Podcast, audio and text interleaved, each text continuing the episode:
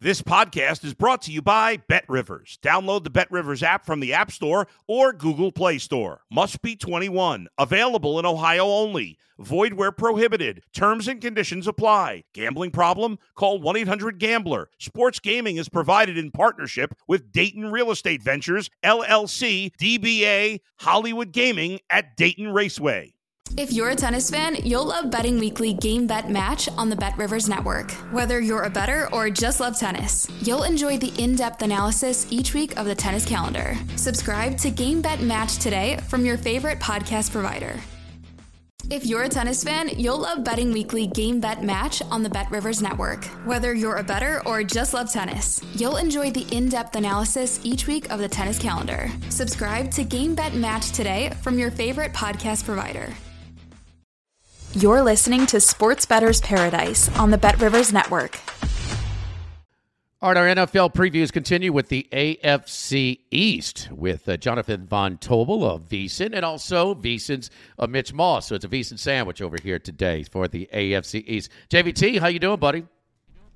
I'm good. You know, getting ready. Football season's here. It's week zero, so it's going to be a lot of fun. And you know me, I got to do the NBA stuff. I've already started working on that, and so it's pretty much basketball season as well, man. Nothing. You never rest. You never rest. There you go. All right, uh, let's get right to it. Uh, Mitch, start off with you. The Buffalo Bills, favorite to win the Super Bowl.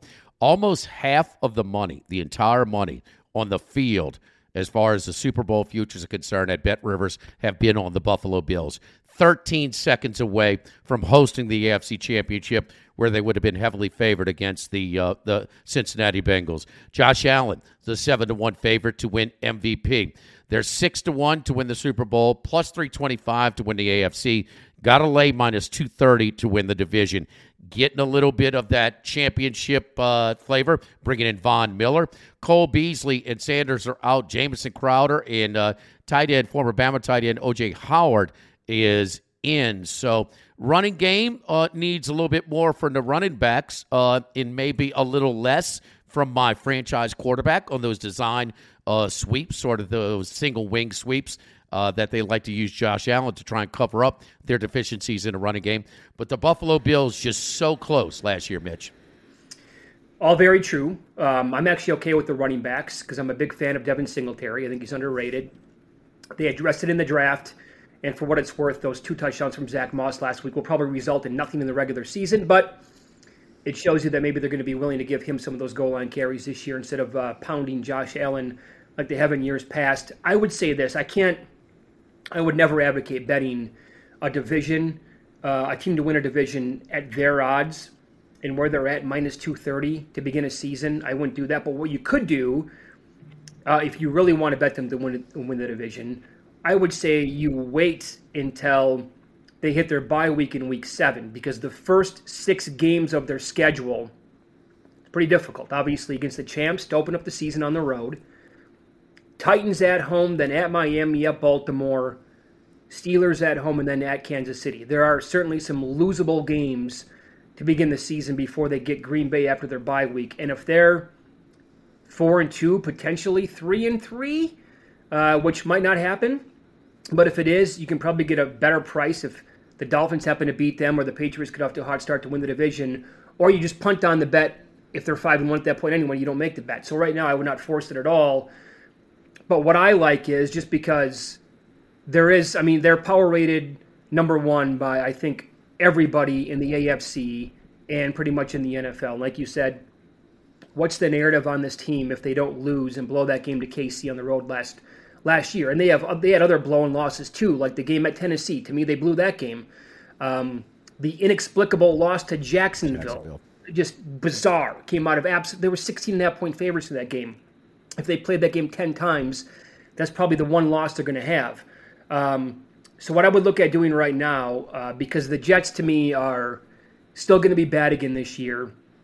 If you wanted to bet, make both of these bets at Bet Rivers, you could go Bills to finish first, Dolphins to finish second. That's plus $2. And then back it up by going Bills first, Patriots second at plus 235.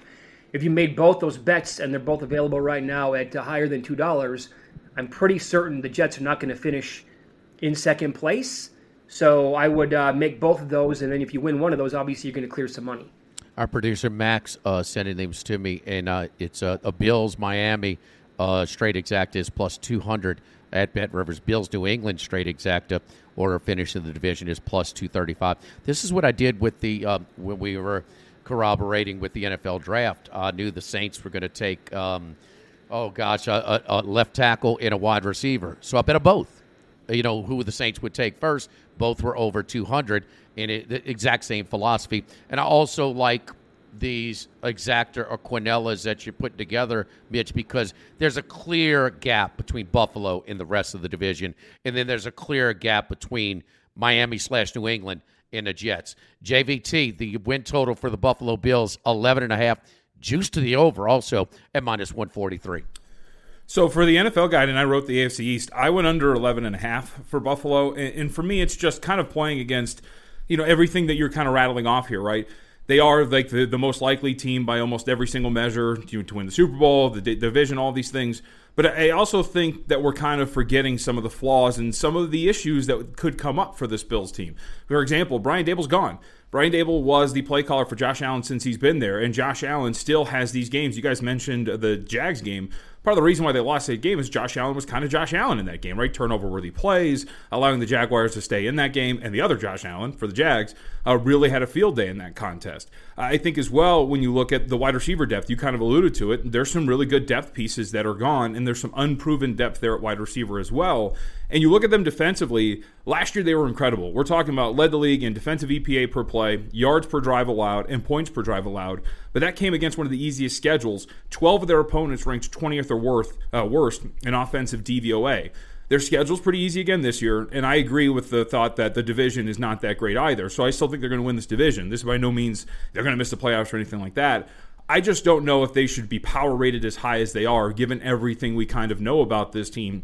And the other thing that I think is going to be sneaky to watch here is Last year, if you had if you had to say they had a weakness, it was their rush defense. Specifically, you can look at a lot of things, but like for example, power situations, third or fourth down, or goal to go situations, two yards or fewer. They allowed opponents to convert on over seventy four percent of those situations.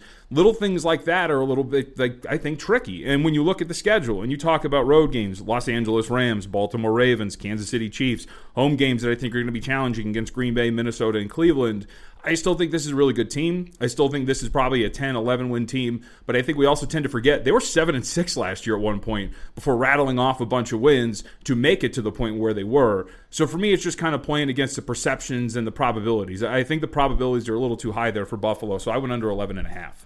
Perceptions uh, create the lines. Uh, there's yep. no doubt about that, and that's some uh, some pretty favorable. And we we've already seen even with these uh, soft numbers, um, they are they're getting all the action. I mean, all uh, of the yep. action. You know, it's funny, Mitch. Uh, I, I committed the cardinal sin of of Survivor, and I picked the road team that deep, and they were clearly going to be a much bigger favorite than any home team I had left remaining on my Survivor.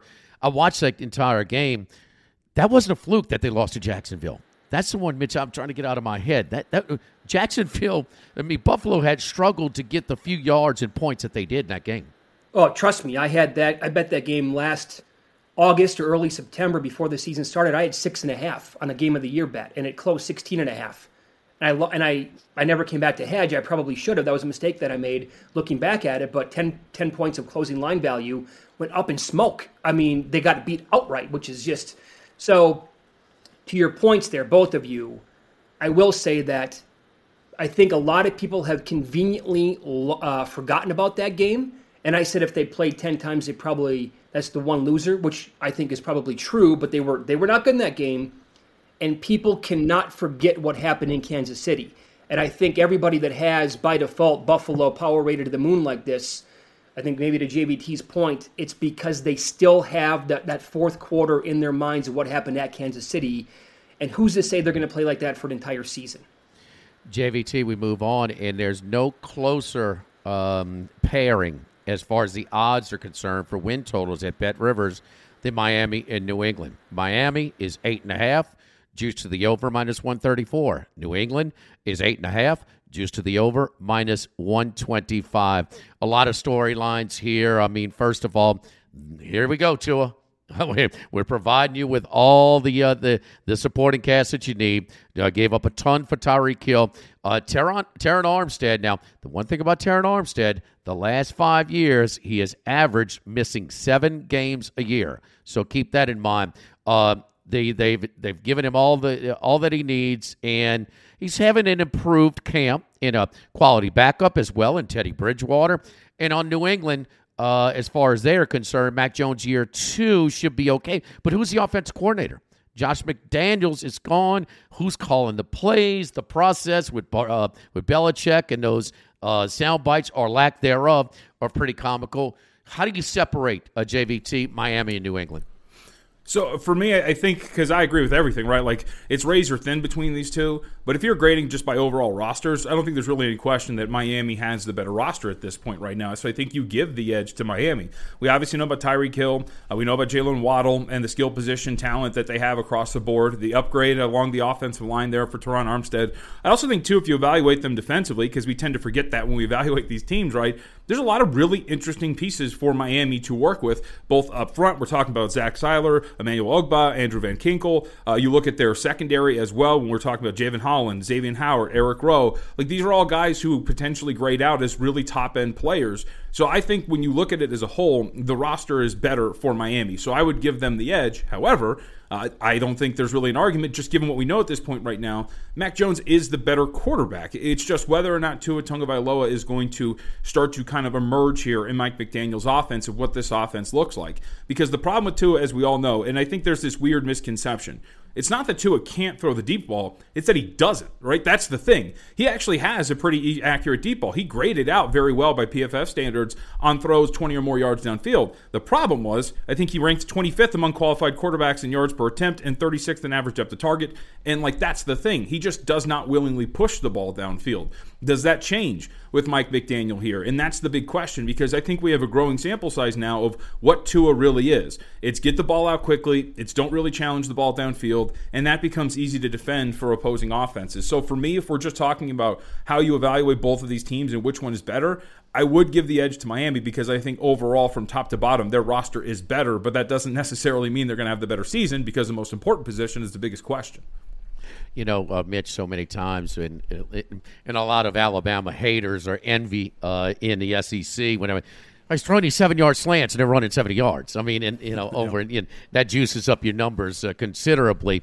Um, but Tua also had the luxury of, of following up Jalen Hurts as a passer. Jalen Hurts is a running quarterback and still working and has a ceiling as his player development. But still, I mean, it's funny. Hurts and Tua both similar situations. They are giving them all that they need to where no excuses if you can't take that next step. Um, I I agree, JVT, and I you know the last year or two, especially at Flores. I mean. I thought Miami was a real value team a lot of times, especially with their defense. And, you know, they, they were a covering machine the last couple of years. But uh, that is gone now as well. In all of that culture, I mean, we're tanking and competing at the same time. I mean, that's pretty damn good. But Flores over compete uh, over, you know, uh, overcompensating for the ownership's uh, you know willingness uh, to uh, to tank. But the Miami Dolphins, where are you with them at eight and a half, uh, Mitch? I think it's a totally uh, it's a fair number. I don't have an opinion on it one way or the other. Um, same thing with the Patriots. And uh, like JVT was saying, I mean, the roster I think on the Dolphins is better. I mean, if you flip quarterbacks here, what would the narrative be going into the season of the Dolphins, and uh, what would it be on the Patriots, right? I mean, if Mac Jones was a starting quarterback for Miami, I think a lot of people would be saying, "Oh, this team can be really damn good this year."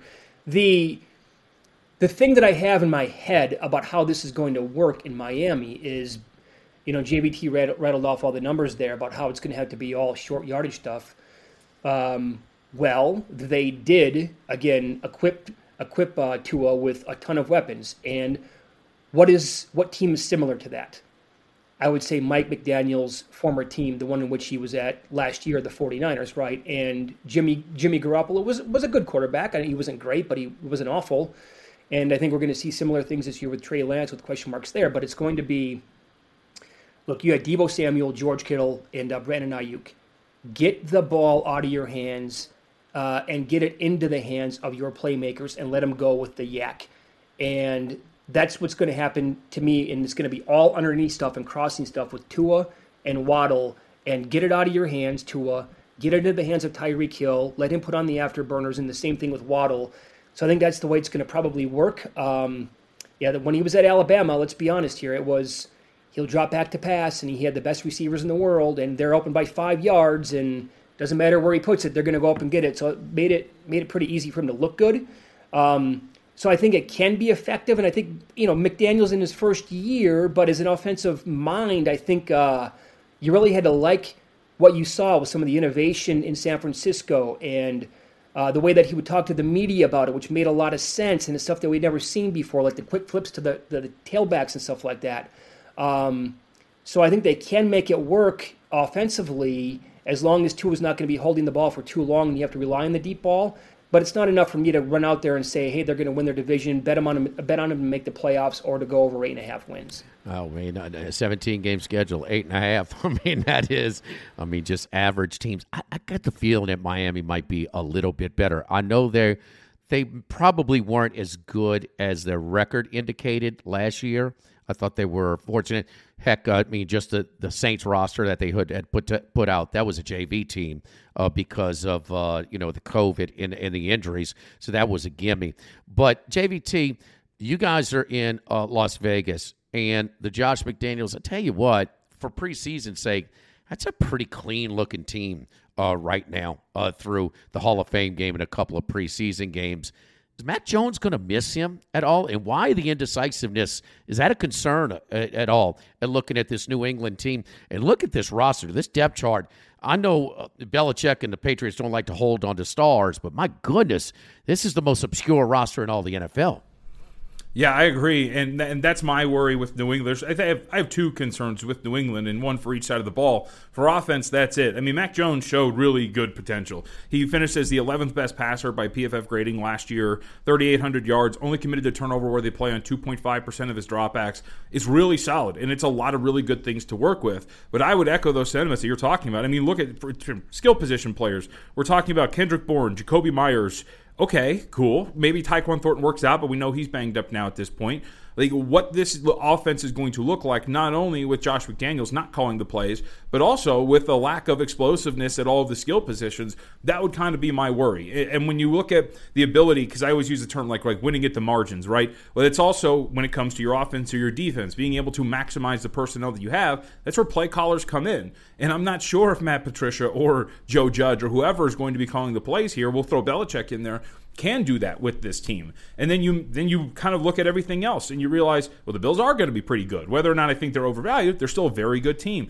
The Dolphins are the better roster and could be very much improved this year. I think it puts them a little bit behind the eight ball when you talk about all of that, when you evaluate them. And I would also add too, for them defensively, their cornerback room is an absolute mess. They brought in Malcolm Butler to play. He's done for the rest of the year. J.C. Jackson's gone. There's a lot of negative signs here, I think, for the New England Patriots coming into this season. And I'm fascinated to see what this offense is going to look like because there's some real positive signs for them last year, but there are a lot of signs pointing toward the bounce back for them uh, that we can even get to, into further. And I don't know if it's going to be a great season for New England after a 10 and 7 year and a playoff loss the exact same uh, juice to the no on the no playoffs as well for both yep. Miami and New England, both at no minus 177, the yes at plus 144.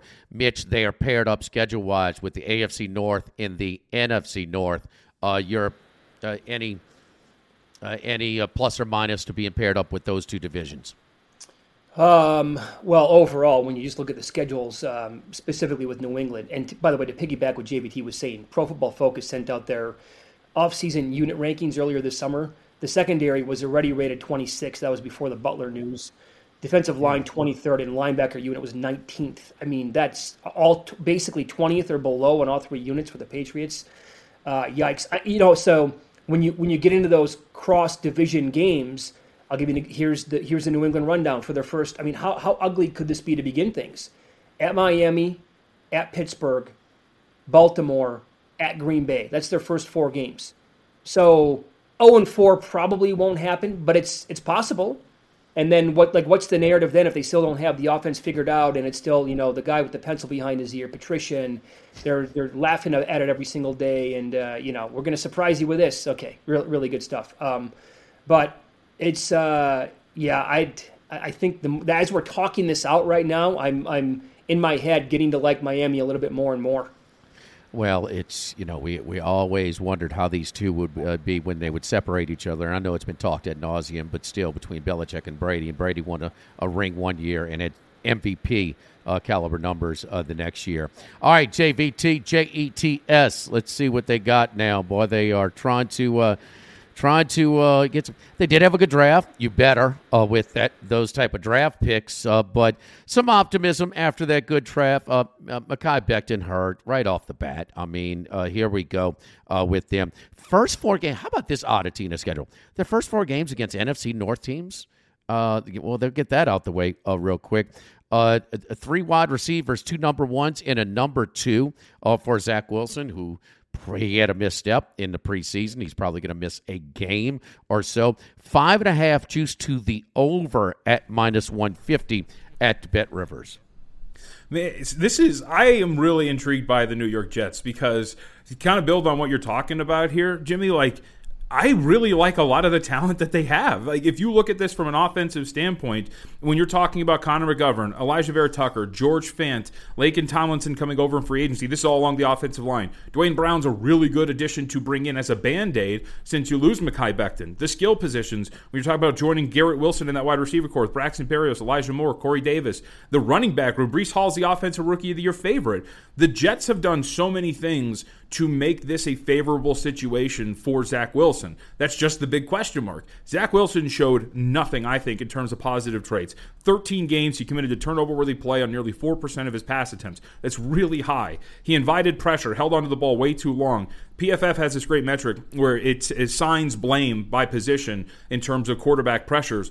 19.7% of the pressures he faced last year were his fault because he held on to the ball too long. It's one of the highest in the league among quarterbacks that qualified. So, so like it's all about whether or not Wilson, when he comes back healthy, if he's going to take this next step. Because you even look at them defensively. Robert Saleh in the front office did a really good job in revamping this secondary. Cornerback, much stronger this year. Ahmad Gardner, DJ Reed are two additions. They go from a secondary with late second round rookies that played like they were talking like fifth and sixth rounders that were starting games for them last year to really two top end guys are going to be at the front. Safety positions relatively solid. And their front seven, while it's a work in progress, has some really solid pass rushers in there.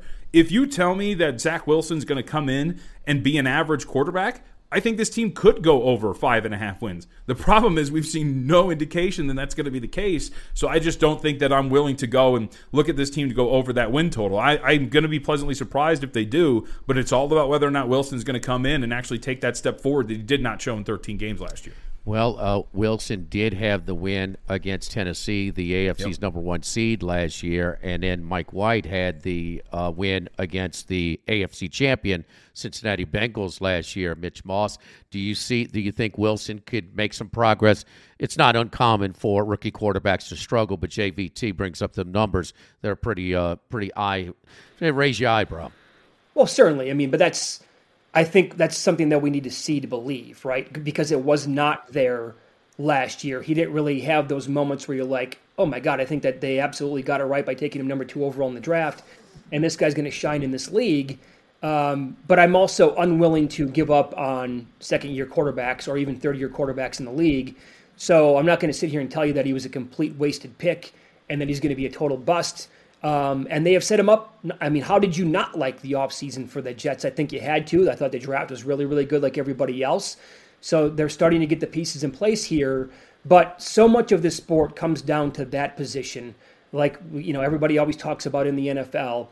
And in fact, if you told me right now that he is going to take a, a nice leap this year, I, I, would be looking at playing alternate win totals over with the Jets because I think they have the pieces in place there but it's, I just I don't know yet. I really I really have to kind of see it to believe it again, and he's got to go out there and prove it on the football field before I'm willing to uh, you know wager my own money on it. Uh, it, Mitch, let me ask you this, but it seems to me that with the potential of the Jets that both of you guys feel about. Are you concerned with your, your Bills, Miami Bills, New England uh, exactas that you fear the Jets maybe passing up New England maybe more than uh, Miami or New England catching Buffalo. I'm still not afraid of, uh, overly afraid of them surpassing New England because you still have to, again, like Wilson's never proven it. Well, what has Bill Belichick done over the last 20 years? He's done nothing but prove it to us. Even last year, I mean, going on the road in a primetime game and throwing the football three times and beating everybody's number one power rated team in the entire league was damn impressive. So he comes up with these kooky game plans from time to time. So um, it wouldn't be it wouldn't faze me from betting those. No, I, I, I just I'm um I, I feel a little bit better about Miami than New England uh, this year, yeah. and um, one of the reasons too is well they, they don't like him as a as a starter because Saints brought him in, got rid of him. Carolina got rid of him. Denver's got rid of him. Teddy doesn't stay anywhere. Everybody everybody loves Teddy, but everybody gets rid of Teddy. But as a yeah. backup quarterback, you've seen where he's we won four or five games in a row uh, with the Saints when Drew Brees went down. And so they give him that uh, if Tua should go down, we still worry about his injury a little bit. I think that's a nice safety valve. I would put Teddy in the top 10 conservatively as far as backup quarterbacks. I think their roster is a lot better uh, than New England. So get to, JVT, you ready to pull the trigger on the under on Buffalo as we kind of uh, go back and, uh, and review our picks? Yeah, so the two the two win totals I do have in this division, I did go under on Buffalo uh, at 11 and a half, and I went under with New England at eight and a half.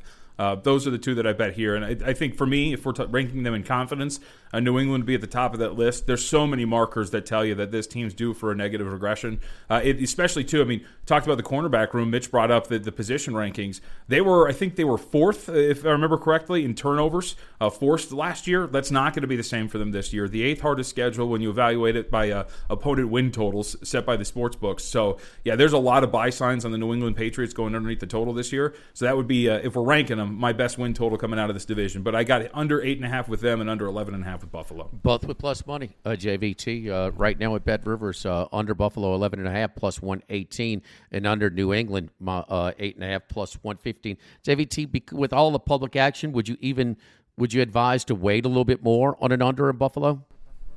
Yeah, it seems like I'm not sure how much more that's going to get ramped up here in the next week as we approach uh, the regular season. So maybe that's just going to sit around. But I'll put it this way: you're not going to miss out on a great price because that is the public team, right? You're not going to get a rush of money on the plus side to drive that down. So if you want to wait right before the season starts on that Thursday before they take on the Rams, hey, you could sit back and wait. You're going to get a plus price like in that range, uh, regardless of what you do. Uh, Mitch, uh, what do you think? Uh, anything besides Bills Miami, Bills New England, uh, first, second order, uh, exact order of finish, plus 200, plus 235? No, that's uh, that. Those would be my two favorite bets on there. But by the way, so I would also, if, if JVT is right with his Bills breakdown here, I would be looking to bet other teams to get the one seed in the AFC because the Bills, obviously, with their power rating, I mean, that's you're going to get no bargain betting on that team. But that's what people are anticipating because they look at the AFC West and they see how loaded that is. Same thing with the AFC North. JVT, I know you're a Colts fan. Maybe look at uh, something like the Colts to be the number one seed overall because uh, I think it's it's going to take 12, 13 wins to get the one seed. And if they say if the Bills stay under 11 and a half, that means to me that uh, another team's going to get the one seed overall in the AFC. And to your point, Mitch, I mean, and again, you know, records are never really an indication how good a team is, right? Look at the Titans last year, for example. Uh, but to your Colts point, they have the third easiest schedule in the NFL, right? It's the Giants, the Eagles, and then the Indianapolis Colts. They seem like they're much improved. I think defensively they're a lot better. And so, kind of where you're talking about shopping for value in the number one seed, that could be a team that actually surprises some people with their record, but ultimately falls short in the playoffs just because the schedule sets up so well for them. So I would agree with that sentiment of looking elsewhere uh, to buy on an AFC team to win the first overall seed. I think there's a lot of good teams there, but they're all going to kind of beat up on each other, except for Indy, which has got a pretty easy schedule and can make their way up to potentially like 11 wins and grab a number one seed in that loaded conference. Uh, guys, I like uh, I like a straight, but I'm just going to keep with, with Bills in Miami. If I'm at Del Mar, I'm never betting the chalk with a co second choice, okay? And in a straight exact, not going to happen. But this one, I do see a little separation in Miami and New England, and I just think that the guy, and rightfully so, Bill Belichick, is keeping this this line where it is. I mean, this roster is not good. And Mac Jones, that's one thing as far as putting with some pieces around him. Yes, if he was swapped, both of you made the point. You put him with Miami to a supporting cast, game on. But and he could get the ball out and he could do it. But to carry a team on his shoulder, I'm not so sure with all the defici- deficiencies. Where they played the Bills twice late last season, they never punted. I mean, uh, so uh, I, I, do see a little bit uh, of separation between Miami and I'm worried. You guys tell me. My biggest concern about Miami uh, being a clear number two is their new coach. and Flores had these guys playing hard. That locker room was together. How, how big of a concern should that be, JVT? I think it probably is, and especially if you guys remember um, reports coming in. I think it was like January, February when it was known that Mike McDaniel was going to retain the defensive staff. There were players who were quoted as saying, "Yeah, we don't like that. Like they don't like the guys who are running the defense that are carrying over from Flores' staff." Mm. And you know, the, those noise that noise has kind of started to calm down a little bit. I got to talk to somebody out in Miami who is uh, kind of trumpeting that hey everybody's buying in now at this point. But of course that's a miami person talking so you know it's always going to be relatively positive. But i think to your overall point i do wonder if there is some carryover where if you start to scuffle a little bit and you do have mike mcdaniel who comes from that new line of thinking right? More analytically driven a little bit of an egghead kind of deal right if you start to kind of lose those sort of things but i think that's the more worrisome part for me when you have players who were anonymously quoted as saying they did not like the retention of the defensive coordinator from flores' staff I, I think that does start to plant some seeds of doubt of what that's going to look like as this year drags on and if there is going to be some struggles. Or Mitch, is this uh, adding this new coach or swapping him out for Flores more of a quarterback offensive specialist play calling? Can he be a positive effect on Tua? Well, he could be for sure. And I, again, I like that idea of him bringing over that uh, philosophy they had with the 49ers. But also, like, it's not like the Dolphins um, had a terrible coach. Flores was really, really good. I thought he should have been. He was he probably had a great case to win Coach of the Year. What was it, two years ago? I think when Stefanski beat him out, even though Stefanski had a good case as well. Um, so it's not like they were, you know, one in fifteen and then two and fifteen after they went to a seventeen game schedule and they were god awful and they're like, hey, we need to get somebody in here now. Like he, so there's going to be some pressure here because uh, it was, you know, after a slow. By the way, that's a good sign of a coach too. When you get off to such a bad start and the team does not give up and you go on this massive winning streak to get back into a playoff mix, uh, you always you have to love to see something like that. Um, so I think McDaniel there is definitely going to be facing that a little bit this year. All right, uh, AFC East again. Uh, all of us like Buffalo, but very cautious. But JVT is uh, bold enough to go with the under 11 and a half plus 118 under New England, eight and a half plus 115. Mitch has got uh, direct order of finish 1 2. Bills Miami plus 200. Direct order of finish Bills New England plus 235. I'm going with just the Buffalo Miami finish at plus 200. AFC East uh, divisional preview. That's it for us. Mitch Moss, Jonathan Von Tobel. I'm Jimmy Ott here in the Sports Bettor's Paradise, part of the Bet Rivers Network YouTube channel.